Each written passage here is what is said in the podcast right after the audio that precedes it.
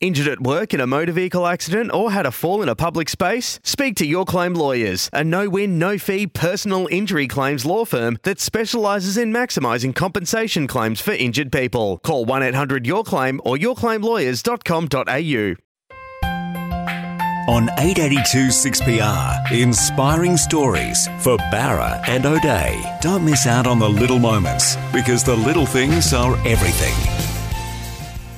Hello, my name is Tim McMillan. Welcome to another episode of Inspiring Stories brought to you by Bowra and O'Dea. Don't miss out on the little moments because the little things are everything. Uh, in this uh, episode, we kick off a short series uh, honouring some of the newest inductees into WA's Hall of Champions, the 2020 inductees. And the man we're about to speak to uh, is being recognised for his uh, contribution and success in the sport of golf. No one has won more WA Opens uh, than my next guest. And after a promising career across uh, many different sports, including uh, cricket and footy, he eventually turned all of his uh, energies to golf and had great success as an amateur, as a pro, and also on the seniors professional circuit as well. So it's with great pleasure I say hello, congratulations, and welcome to Terry Gale. Thanks, Tim. How you going? Yeah, I'm good. It's nice to be here. How are you hitting them at the moment? Uh, very often. Yeah. Way too often. No, I, I don't. Uh, uh, I don't play too good these days, but I, No, as my that? sons keep reminding me, "You are 74, Dad. What do you expect?" So, when you say you're not playing terribly well at the moment, obviously you've got a fairly high benchmark for yourself, given your Well, lifetime of achievement. But the um, benchmark. how do you, know, go? Well, I, as an amateur, you know, I mean, in professional golf, obviously handicaps don't matter. So for the bulk of my career, handicaps are, Mm. you know, mean nothing. But I did play off plus four. I'm currently playing off seven, and that's sort of to me is quite embarrassing. And if I break 80, I've had a good day, Yeah. and that rarely happens. And unfortunately, I opened my big mouth not long ago to Mark's children. Said if I don't break 80, I'll buy you all ice creams. Well, now they call me Mr. Whippy. So, So Uh. what what goes first? You, you're losing length out of your drives. Yeah. Uh, you, yeah. Is that is that what it is? That what causes this score to blow Well, out? I think- sharpness around the greens. well, What is it? obviously, as you get older, you, I've lost a lot of length, you know. Yeah. And particularly, look, from 40, uh, when I played senior golf at 50, uh, I probably played some of, you know, I wouldn't say it was my best golf. My best golf was played in my mid 30s, I guess. Yeah. Um, yeah, mid 30 to 40. But in, in on senior circuit, up until I was about, you know, late 50s, I reckon I hit the ball just as far because you got the equipment, but so has everyone else. But into my 60s, uh, you just sort of every time I play, I seem to be getting shorter. And now in the 70s, I told someone the other day that if I hit if I hit it any shorter, I'll be going backwards to play my second shot. And, and as time has gone on and the technology around golf has advanced, uh, have you embraced the, you know, the massive drivers that you now see and the the putters that look like they've been developed by, by Yeah. NASA? Uh, Have you sort of adopted all that oh, pretty new well. yeah, gear no, as well? Yeah, pretty well. I mean, you you you you you're silly if you don't. Yeah. you know, and it's it's an unfortunate situation really for the game, I think, because it's just getting, you know, golf courses are obsolete, Mm. you know, for these young guys. Mm. See, the thing, Tim, is most of the golfers today aren't. They're not just golfers. It's different to when I first started. I was late turning pro, uh, nearly thirty. Uh, but most of the golfers today are, are not just golfers. They're actual athletes. Yeah. They spend as much time, or nearly as much time, in the gym. You know, we didn't know how to spell it, let alone you know. So, uh, you, no one went to the gym. You Would- just played golf. Would that have put you off it at the time if it was Oh, so much about the, the fitness and the nutrition and the science as well as playing golf? Would it, no, have, would it I, I don't to you think. as much? I think everything's relative. You know, I mean, it's Mm. like you know, you drive around in the current model cars, and back then they drove around. It, it's just relevant, you know, Mm. really to. So yeah, I mean, you would you would have to do it if that's what you wanted to do. Yeah, but you still love getting out there and you know smashing a drive down a fairway. It still gives you a buzz. Yeah, I'm not you- sure if I love it, but I, I, I see it. I still like. I guess if you got if you're a competitor, and I suppose that's always going to stay with you. Yeah. Every time I go, I sort of think, well, I've got to. I'll, I'll break my hand. I'll get down today. Mm. Uh, but uh, when I go home, my wife says, "No good again today." She can tell so Uh, no, it's all a bit yeah. of fun. I mean, I'm lucky. I mean, I, I'm very fortunate. And I said this on a number of occasions to actually, you know, because I played a lot of other sports and I love playing sport. And uh, I got the opportunity uh, with a fairly benevolent father who was keen on his sport as well. Because, Yep. uh, but you know, to be able to play sport and make a living out of it, Mm. uh, you know, you're in a very, very pretty small special. minority. So, you Yeah. know, uh, you know, the the putts you miss on the last hole to win or something like that. uh, In the overall context, they're Mm. basically irrelative. Yeah. Well, you mentioned your upbringing there. Let's go back to where it all began for you in a tiny wheat belt, not even a town, a community uh, Mm. northeast of Perth. Uh, Yeah. Paint a picture for us. What was it like? Well, I, I grew up in a town called uh, Yelbeni. You have to say it a number of times because Yeah. no one where's that, where it is anyway. Well, it's, it's, It's, it's, just a siding. isn't it? Yeah, Yeah. it's a speck. So you know, it's be. I, I went to school at Trayning, which was I thought was a big town, just seven miles up the road, or nine from Yelbeni. We lived a couple of miles out of Yelbeni on a. My parents had a farm there, Yeah. and uh, it was just a local community. I suppose the reason I'm sitting here talking to you now is is because of that community, and because of the fact that they, you know, in in the country at that time, we're talking about back in the, you know, in the '60s, there, there weren't the opportunities to, you know, to go to Perth and do all those things. But they had a very good golf, you know, a good country golf course there. There weren't a In lot Yelbeni? of people, yeah, in Yelbeni, Right. and it was one of the, it was probably the best golf course in, in that in that area, and as and also it had the best golfers because I, when I started going along and hitting behind the field because my mum and dad on Sunday afternoons in winter for about three months of the year because you know you had to wait till it rained and the ground was and the grass grew otherwise it's you know it was too hard and too hot. Uh, so you played sort of through the winter months and that was it. Yeah. uh, but when uh, when I started playing there was probably a, a good men's field wouldn't be much many more than 20 people Yeah. but half of them were on single figures.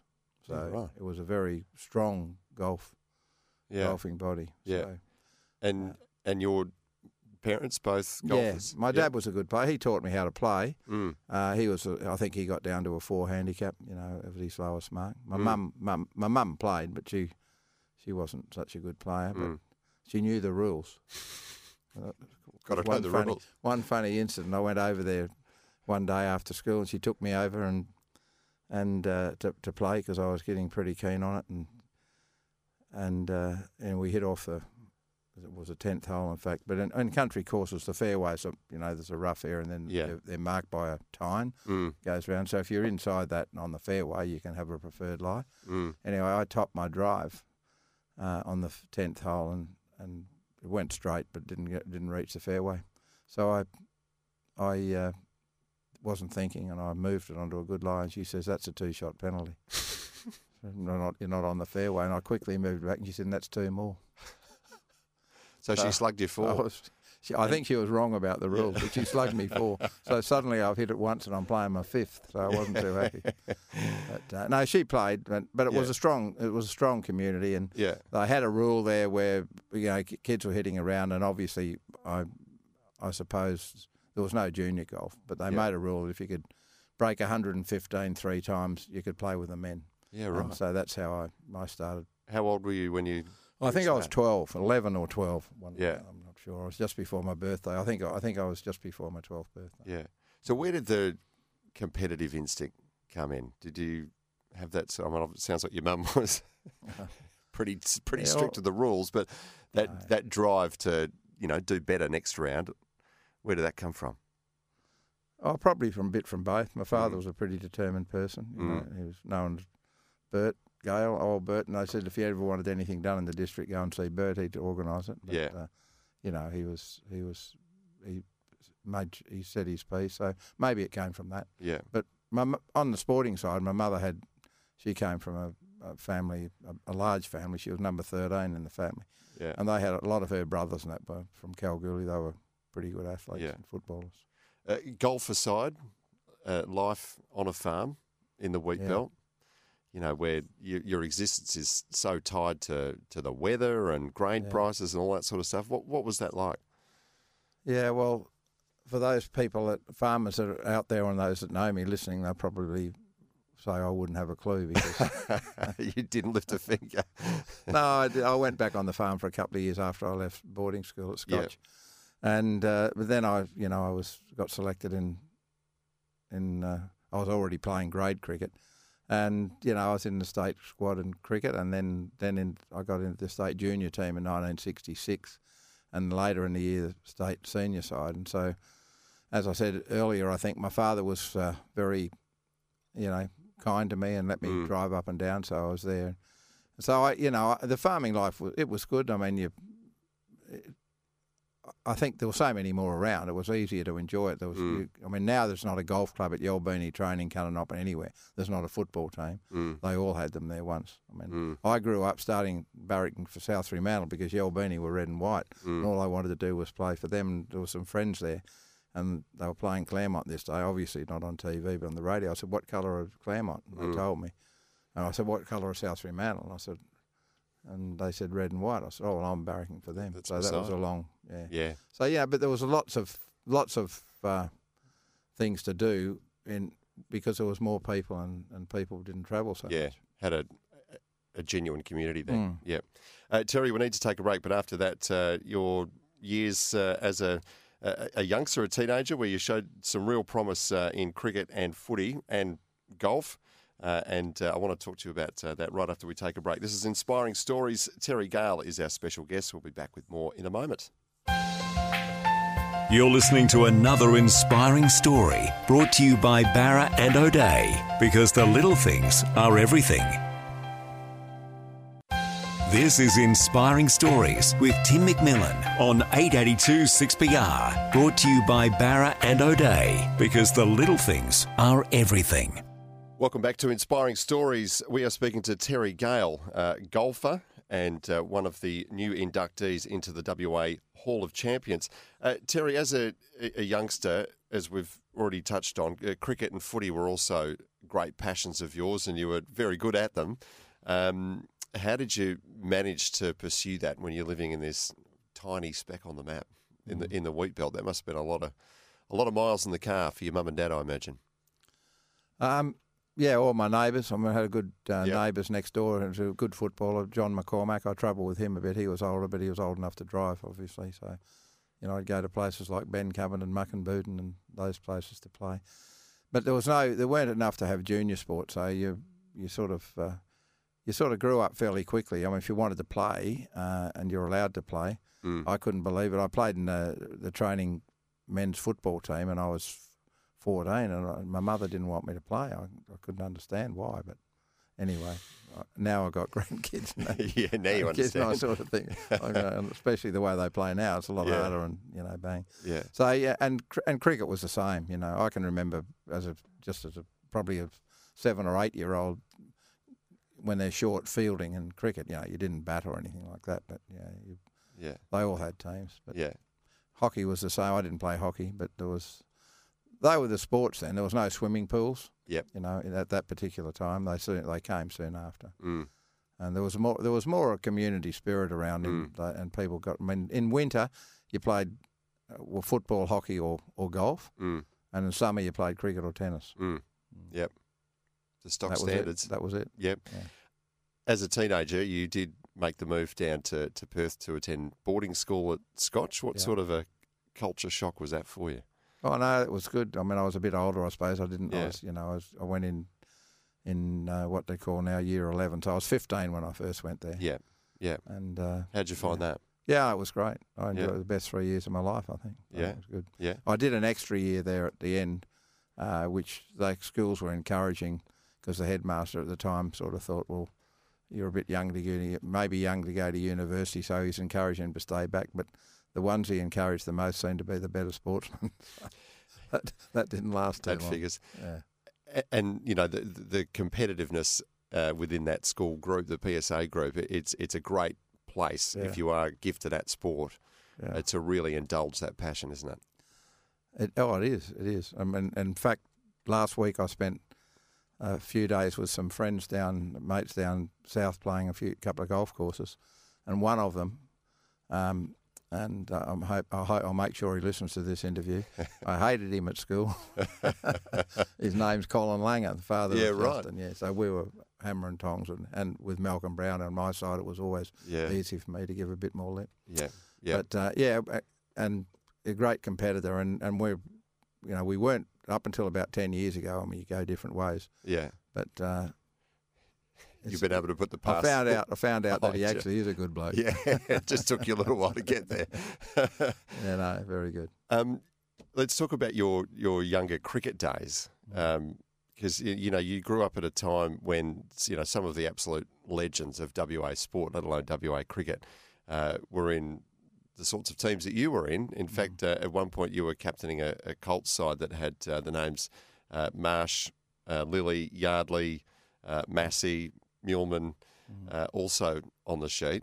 Um, that's some pretty good company. Are you Yeah, still in was, touch yeah. with, with any of these Oh guys? yeah, yeah. I still see a, a few of them. And not as much though, because I mean, obviously, my golf took me Yeah. overseas so much. So, and you know, as you get older, you don't. But I, yeah, from time to time, Yeah. I see them. Yeah, I mean, I played at the Perth Cricket Club, uh, where Dennis started as well. He came down as a young fella, and Yeah. in fact, one in his early years, I was I captained the the uh, first grade side there one year, and he was there, so Yeah. I was responsible for putting him in and out, From on and off. terrorising He was. batsmen all around the world. What was he? What was he like as a as a youngster? Give us some give us some dirt on Dennis on a on a young tearaway Dennis. Come on. Uh, well, he was. no, look, he, he was he was ahead of his time without Yeah. doubt. He had a grandfather there, I think, on his mother's side. Yeah. He used to come down, and you know, grade training in those days. Well, you didn't really have a coach. Well, some some of them might have, but we didn't. One Mm. year they got Gordon Becker over there, and he was sort of the as mainly to play. But Mm. so if you were captain of the first grade side, you basically, you know, you get someone there to do the timing for batsmen and that. But Yeah. but if you weren't batting or bowling, they'd be just sitting around talking. You know, Yeah. someone would make out having a few catches.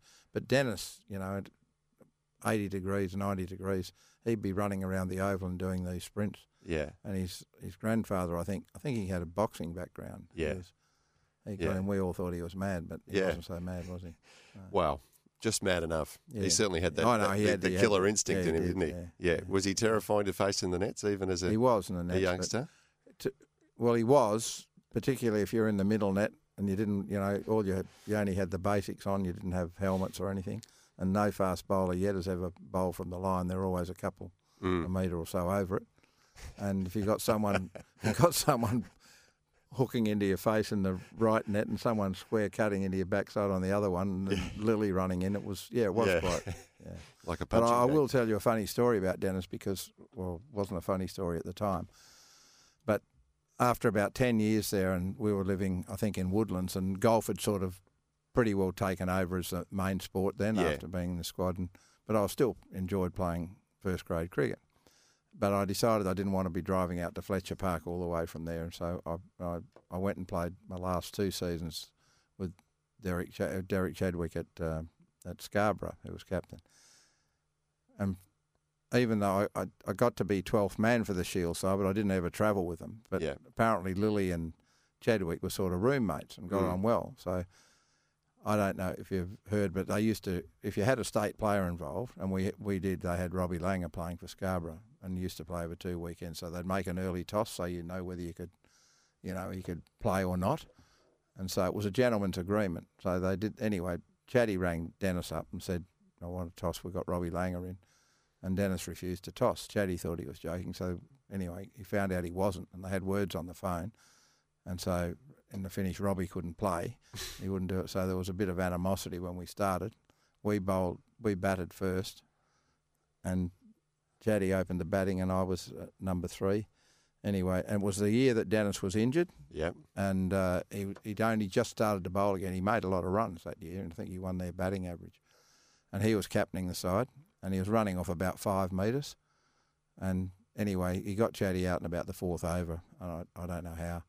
And he was walking off the ground. I'm putting my gloves on to go out. And next thing, I see him going back with a bat above his head, a bit like the Miandad thing in the and, and anyway, Lillee, because he doesn't take a backward step, he's coming straight at him. I thought, oh my God, what's. Anyway, words were exchanged, nothing else happened. And Chatty, Yeah. and as, as I passed Chatty, I said, thanks very much, because I could see Dennis stepping out his long run. my first game against my home that I played for for years and Yeah. been captain of the side, and now I've got Lillee running into Yeah, bowl, and of course, steaming in. and there's a fair bit of chatter going on around. You know, some bloke at Silly Square Leg telling me not to stand on on me, and Yeah. Uh, as I go back off. and all this. anyway, the I got eight runs while I was there because the Yeah. first two balls, as you can predict, over my head, over the keeper's head, four byes, eight byes, and the third one I didn't see. Yeah. Knocked me, knocked me off stump out of the ground. There you go. Look, there's no shame in getting uh, No. cleaned up by So at Dennis least I can say I got out officially to Dennis Lillee. Yeah. Exactly. Yeah, exactly. So you mentioned there that golf had started to yeah. take centre stage for you. Was it hard to to make that call to decide to you know to pursue golf at the expense of the other sports that you're also so keen on? Uh, probably, you know. I mean, if if I had my choice, I probably would have. I'd have, I would have, you know. Looking back on it now, wouldn't have been a wise decision because, but I probably would have preferred to play cricket. Right. I like the team sports and I enjoyed Yeah. that. Yeah. They are so different, aren't they? There they are. I mean, there's still hand-eye coordination, but at least yeah. in golf, the ball still. Yeah, I, enjoy, I enjoyed. I mean, I, I enjoyed golf, but I think I had a lot of enjoyment out of the competitiveness of cricket. And, Yeah. Uh, and but gradually, I mean, I was I got selected in, as I mentioned earlier, in the state senior side, junior side, and senior side in Mm. 1966, and so now you sort of you have to sort of weigh it up and say, well, I'm already I'm in the state side. Then the next year it was played in Perth, the golf, and we had Norman Von Nida, one of the legends of Australian golf. He he came over and coached us, Mm. and I spent a lot. excuse me, I spent a lot of time with him. And so it just sort of went on from there. But as the years went on, and then a couple of years later, I got picked in the Australian amateur golf team. So there, there's another step away from cricket, basically. Yeah. So, Yeah. So it just it, it happened. yeah. It But, you know, the, in 74, I was lucky enough to win the Australian Amateur Golf Championship at Royal Hobart. And the next week, the very next week, that was on a Sunday, and the next Saturday I was at Abbett Park playing grade cricket, so I hadn't I hadn't given it away. You were still mixing it up. but that yeah. was my last year. Yeah. Okay. Um, we need to take another break, Terry. But after that, yeah, we'll get right into your golfing career, uh, including your record number of uh, WA Opens and some of the other successes you've had uh, in Australia and around the world. Terry Gale is our special guest. This is Inspiring Stories. Back with more soon. You're listening to another inspiring story brought to you by Bowra and O'Dea because the little things are everything. This is Inspiring Stories with Tim McMillan on 882 6PR, brought to you by Bowra and O'Dea because the little things are everything. Welcome back to Inspiring Stories. We are hearing the story of golfing legend Terry Gale. Uh, Terry, we've barely uh, touched yet on your golfing successes. Um, I mentioned at the start a record number of, of WA uh, championships, six of them, if I'm not mistaken, in total. Um, I know that it took you a long time to become professional. You were just almost 30, right? I was, yeah. W- Was that late at the time, or was it fairly normal to stay amateur? No, no, that while? was late, very Yeah. late. You know, Why, why uh, is that? It, it was very. It was late then, but extremely late now. you Mm. know, yeah. uh, Yeah. Oh, the reason was I guess well, I went back on the farm and then I got in these teams, but I was probably cricket was the main reason because I was Yeah. playing cricket and I was in the squad and I was you know sort of on the borderline there of getting in there and so you know and it was back in the time when you could sort of play two sports. Yep. You know, it was barely, but sort of there was a lot of you know Keith Slater, Young, and a lot of guys were playing both sports, Yep. which doesn't happen anymore. Yeah. Mm. Um, you had great success uh, in the, the tour of Australasia, uh, in Japan, uh, and and right throughout Asia. What what victories really stand out for you? Did you like winning here? You know, on your Oh, yeah, patch like- the most. Well, it's always nice to win anywhere, you know. Because Yeah. I mean, for the amount of golf golfers play, even if you're Tiger Woods or yeah, you know Greg Norman at his peak or Jack Nicklaus, the greatest of all, yeah, uh, you, you lose a lot more times than you win. You know, it's not Yeah. like tennis players. But yeah, no, I, I enjoyed winning. every- I mean, probably the best.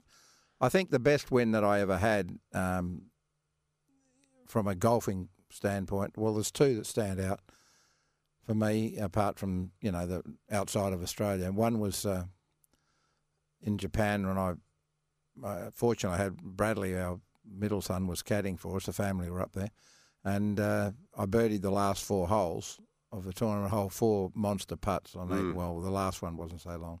You know, I sort of was four or five holes to go. It was a very tight board. I was off the thing, and then I wasn't even on the board, and then f- finished up by winning by a shot There you go. uh, from Jumbo Ozaki and a few top Yeah. Japanese guys. yeah. And the other one, probably the best golf I ever played as a tournament, was uh, Malaysian Open in in uh, '83, I think. Yeah. I had a good caddy on my bag, a bloke called Steve Williams, hmm who caddied for me a bit in Asia and a little bit here. Yep. And uh, I shot four four rounds in the 60s, and one of them was a fairly low one. Yeah. Right. Won by about six or seven. So from I, I don't think I missed a putt that week under about eight feet. That doesn't Yeah. very rarely happen, especially Yeah. on Asian greens. Yeah. Mm.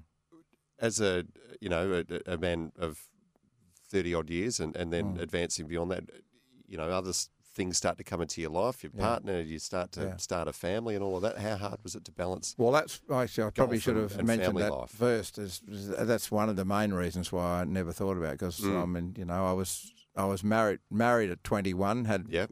our first child at 23, Yeah. the second one three years later at 26, and then Mark, the youngest one, was uh, when I was just before I turned pro. In Right. fact, he was the only one born that I was when he was born that I was a pro because he Mm. was born in May and I was played my first event in January of that year. Yeah. So that was always, you know, one of the main reasons because I wasn't, you know, but I was very fortunate because I had a my wife Julie was um, very understanding and I don't think there's never been a time when she said you shouldn't go and you shouldn't do this. She's always Yeah. been uh, complete strength for me as all Yeah. as all my friends uh, often remind me. Did she ever go with you? Oh yeah, she did. Yeah? Yeah, yeah. Her her mum and dad in would come up, and uh, from they were farming from down Katanning way. They'd often stay there, and, and, and my parents were still obviously alive. Yeah. You know, for a week or two. So, but then later on, uh, they would come up in school holidays. So I might go for two weeks, Mm. and then they'd come up for two, and I could stay on. But other than that, I never stayed more than two or three weeks. I'd Yeah. sort of go. So I made, I did a lot of travelling. Yeah. I and bet. Uh, most a lot of the money I earned went out the back of the plane. So yeah, I bet. I mean, it's a, it's a, an expensive existence, isn't it? it is Like touring it the world yeah, playing golf is, and yeah. So much riding on you Mm. winning, you know, Mm. making the most of the, the Yeah. four days that you're, assuming you make the cut, Yeah, that you're playing right. a tournament. yeah. Um, you know, you've got to pay your way for the next leg of the tour, don't you? Well, that's right. It, Yeah. it, it is hard, but I, I always, you know, seeing I, you know, family was to me, uh, and always family was first, and then then uh, after I'd sort of fit the golf in around it. So Yeah, yeah. Um, you know, Wayne Grady always said used to say to me, "Why don't you go to America? You know, it'd be perfect for you over there." But to go to America from here, it's just so it was easy to go up and down to Japan. yeah. and uh, I was fortunate. Uh, Graham Marsh encouraged me to to go to uh, play in in uh, on the Asian cir- circuit, and I didn't go for a couple of years because Mark was our youngest one was you know they were all small and he was just a baby, uh, and then he organised a deal with Cathay Pacific. He said, "Look, I can get you because he had, he was associated with them. He said they'll fly you up there." And anyway, to cut a long story short, I was lucky enough to win the Singapore Open at my second start, and that was an entree to play in Japan. So that's how Yeah. I got to play in Japan. Yeah. Because you can only play in, in, in Japan then by invitation. They were very uh, Pretty tight. pretty Mm. fussy who they let in there. Yeah. Mm. And the and the kids, what age did you shove a golf club in their hands, Oh or did they didn't take it? no, no, they, they're all they all they're all much better players than me now. So that's how it, I bet and worse, know and worse than that, I've got grandkids on a lower handicap. So. Um, yeah, I know. When whenever they went, they were pretty young. Yeah, Yeah. yeah, they were they were Yeah. quite young. Mark, Mark was about three. There's a photo of him um, with me, but I mean, we did. I didn't make him Mm. play, but he was just he just wanted to play.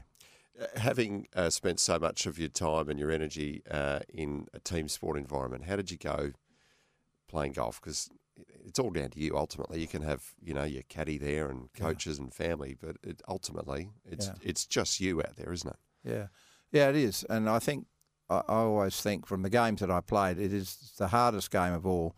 Probably more mentally because you know, in football, tennis, cricket, most hockey. I mean, you do something because of someone else. Mm. So you know you react to something, but in golf, it's the ball can sit on the ground there for all day till you actually physically move and hit it, Mm. and no one else can do it for you. So Yeah. yeah, it can be you know it can be mentally, especially if you're not playing so well, you sort of think this and think that. But uh, Yeah. I, I was, you know, I mean, I, I wouldn't probably be much good these days because it's all so complicated. You know, they've got video cameras and TrackMan, God knows what. You know, Maybe, maybe there's something to be said for not having any of that and Well- over analysing everything. There was a guy called uh, Mac O'Grady who was a bit of a, you know, he played left and right, an American guy. Yeah. He said it doesn't matter what you say if the club face club face isn't square at impact, it won't go straight. Having said, it it sounds like you know you, in hindsight, might have preferred to pursue cricket as a youngster. But having said that, you've stayed with golf, haven't you? Oh, well yeah, into your, uh, you know, your through your thirties, forties, fifties, sixties. Um, what's it like on the on the senior circuit? Oh no, it's good. I mean, you, Is it, see- is it a little bit more fun? Yeah, it is. It's not quite so tight, you know, as as, as the main one. Uh, yeah, there's more. You catch up with a few guys you played against over the years, and uh, and and you meet a lot of others because there's a lot of guys out there who you know don't turn pro till they're 50. Mm. Uh, you know, they go to the school because they've done well and or they're frustrated professionals and never, you know, never actually decided to turn. But yeah, it's it's a little bit more relaxing, but it's still pretty it's still pretty competitive. Yeah. What's it like out on the the course? Is there a bit of banter with the other golfers, or do you pretty much just Um, waltz around and do your own thing? there's probably more banter in the seniors than Mm. there is in the other. There's not much said on the, you know. I mean, Is it- is it if you're playing or with is a it- good mate, Does it know. get a bit? No, no, no. It's not. It's not sort of. It's not that sort of banter. You know. Yeah. Yeah. doesn't. Uh, it's not. Come on, Terry. You're not. You're not. You're not, you're not dropping your club in the bag as the bloke's coming on his backswing and all that stuff. yeah. Or if you do, you better say sorry. um, as the kids got older, though, did you find that uh, you know they, they naturally become a bit more self-sufficient? Was it easier for you to nip away and play tournaments? Oh yeah, as it was. the senior well, circuit. senior circuit was perfect because Yeah. you know they were all you know they were married and all at uni or whatever, and and the good thing was Julie, my wife, could travel with me, you Mm. know, and for the majority of the time. Yeah. You know. So that was that was and, and it was enjoyable because the senior there wasn't as many tournaments, so you might have two or three, and then you'd have a week off or two weeks off. So we we did a bit of touring around Europe and Yeah. stuff like that, which was which was nice. Favourite places to go to? Well, probably I, I went to this place 14 consecutive years and played a ba- place called Bad Ragaz in Switzerland. And we became very friendly with some lovely people there. And it's just so, you know, to play. It wasn't the greatest Mm. golf course, but Stunning. uh, yeah, it was it's just stunning to look at. Yeah. So, But there's lots of good places, but that was one of the, probably Yeah. if I had to pick one, that'd be it. Favourite links course, Royal Portrush, I think, in uh, where they played the British Open two years ago. yeah. Mm. Okay. Toughest course? Oh, there's lots Any of tough ones. They're all tough now. yeah. Um, yeah. Yeah. Well, I think those links courses when it blows there is. I mean, they're you know, Yeah. Royal St George's. I remember playing down there with the win in a British Open, and, and that was you know very Brutal. hard. But I wouldn't say it's tougher than Mm. Muirfield or Turnberry. You know. Yeah. Um, yeah. Yeah. All right. We need to take another break. After that, uh, I want to ask you about designing golf Mm. courses because you're effectively there, you know, in a position where you can just inflict absolute torture and torment on people. Yeah. Okay. Yeah. Uh, we need to take a break though, Terry. We'll be back with more of this inspiring story in just a moment. You're listening to another inspiring story brought to you by Bowra and O'Dea because the little things are everything. This is Inspiring Stories with Tim McMillan on 882 6PR, brought to you by Bowra and O'Dea because the little things are everything. Welcome back to Inspiring Stories. Tim McMillan is my name. My special guest is golfer Terry Gale. Uh, Terry, we've touched a little bit on how solitary it can be as a sport, um, but you have got your caddy there Mm. with you as well. Yeah. You must have formed some pretty special bonds with some of your caddies Yeah, over the years. well, I have, particularly with family, of course. But uh, in Japan, when I first went there, you you couldn't, uh, you weren't allowed to have a caddy. You had to take the house caddy.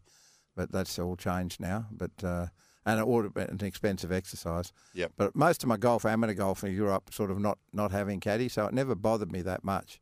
I didn't, I wasn't super reliant on a caddy. But the more you played, and the more competitive it sort of got, well, Mm. you, you know, a good caddy is always good to have.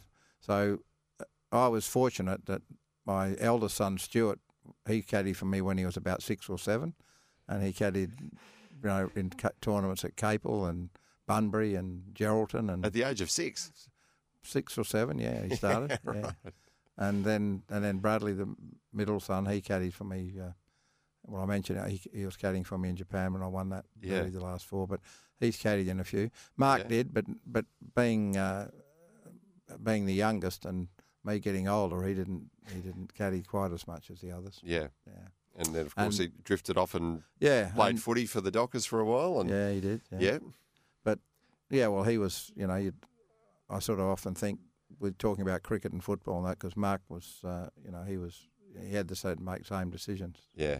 Yeah. he got because he was actually in the unders. Was he a good caddy, mate? 19. Yeah, well, he was all right. Yeah, Yeah. No, he was good. They're all good caddies. What makes a good caddy? Um, probably saying the right thing at the, at the right time. They're like your, your Yeah. counsellor. Well, I, I, I, tell you, I did. Have, I was fortunate enough to have Steve Williams. I had him Yeah. on my bag for a few, for two or three years Yeah. when when Greg Norman wasn't playing, and uh, he would leave you in no doubt. But he was bold enough to sort of say, "No, it's you know." I said, "Well, Wrong club. give you yardage, Yeah.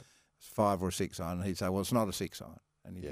it's definitely a five iron because you've got to carry that in front. There's no trouble at the back. So when most most bad golf shots, Tim, come from, um, you know, you're not committed to the shot. So when you stood over it after you discussed anything with Steve, and it, it might only happen two or three times in a round, you always thought, well, yeah, he's right. I've got the right club. yeah. Rather than sort of think, oh, do I back off this five iron or do I hit the six iron harder? Yeah. You know. I'll remember that next time I spray my tee shot I in all yeah, directions. that's right. I wasn't committed to it. Yeah. Tell me how you got into golf course design. I mean, it's one thing to play a lot of golf, Mm. but then to actually sit down and map out a new course, that's a, that's a, a different skill Yeah. set. Well, I, I, I'm not really into it on that basis. It's just more, you know, just alterations to existing courses. It, how it happened was at Royal Perth, and Peter Thomson, the great, arguably our greatest ever player, five British Opens. He he used to do it with a guy called Woolston. It was Thompson, Wolveridge, and then Perrett. Uh, and he used to do Cottesloe, Royal Perth, and Lake Karrinyup was the Germany's crown. Uh, but he, he decided that it was, you know, there wasn't much more to do. It was on 70 acres of land. You couldn't do much. And he said, well, you sort of not much point. So the then president uh, of the club or captain asked, said, well, would I just keep an eye on it? And that started 32 years ago. Mm, So that's how it sort of started. mm, And then, but my, my I haven't actually designed a golf course. I've just at Lakelands where I've been. The last time I was sitting in here being interviewed, it was about that. yep. Uh, I've done nine holes at Collier, and I've you know a few uh, the nine hole course down at Claremont. Just just small things. So I'm Yep. not really I'm not really what the the superstar of golf des- would say. I'm a golf designer, but Yeah. I just try to use my knowledge and experience of over the years to Yeah. You know, and, and it's worked out well. I've had a good association at Lakelands, and, Yep. and that's just about well, it is finished now. I, it's just one of those sports or hobbies, passions Yeah. that people do get very Yeah, serious about, don't they? Yeah. Uh, a lot of um, a lot of people, you know, they work during the week and then they look forward to their golf a lot on the weekend. And if someone's moved a bunker, uh, Well- it can it can be enough to make them flip. Have, you- have you had any kind of encounters with people? Oh, yeah, you- you- strongly objected to your you ne- moves. you're never short on opinions. yeah, But uh, yeah, no, the, most of them are pretty good. But yeah, there's always someone that think, thinks it shouldn't be there. But so well, I've got to make the decision. You know, you look. I think that one of the great inventions in sport, and I have said this before, is the handicap system. yeah, You know, and that that allows you know, I don't know how you play, all right, but you can you can go out and have a you know, or you can play with a kid or an older one. The handicap system is the great even yeah, you know yeah. divide really. Yeah. Um, as I mentioned at the very start of this chat, you're being inducted uh, into the 2020 uh, group, the WA Hall of Champions. What does that mean to you? Oh well, it's a it's a lovely honour to have when you look at the, Mm. the names of the people that are, that are in it. I mean, I didn't think it would ever happen because you know Mm. there's not. In, um, I'm not saying that, that there should be more, but there's only two golfers in it: Yeah. Graham Marsh and Maxine Bishop. So Yeah. You know, and uh, so it's. I think golf's harder to judge because people sort of, you know, you can AFL and, and cricket and that are easier to make judgments on. So Mm. yeah, no, look, it, it- it's a nice honour to have and something I, as I said, I didn't expect. Yep. And uh, it'll be a nice night. I mean, you'll be there with a lot of the the you know the superstars that- that I've sort of grown up with or you know looked up to when I was a young boy. Yeah. Well, here we are telling your inspiring story. Who are the people that actually inspired you, Terry? Well,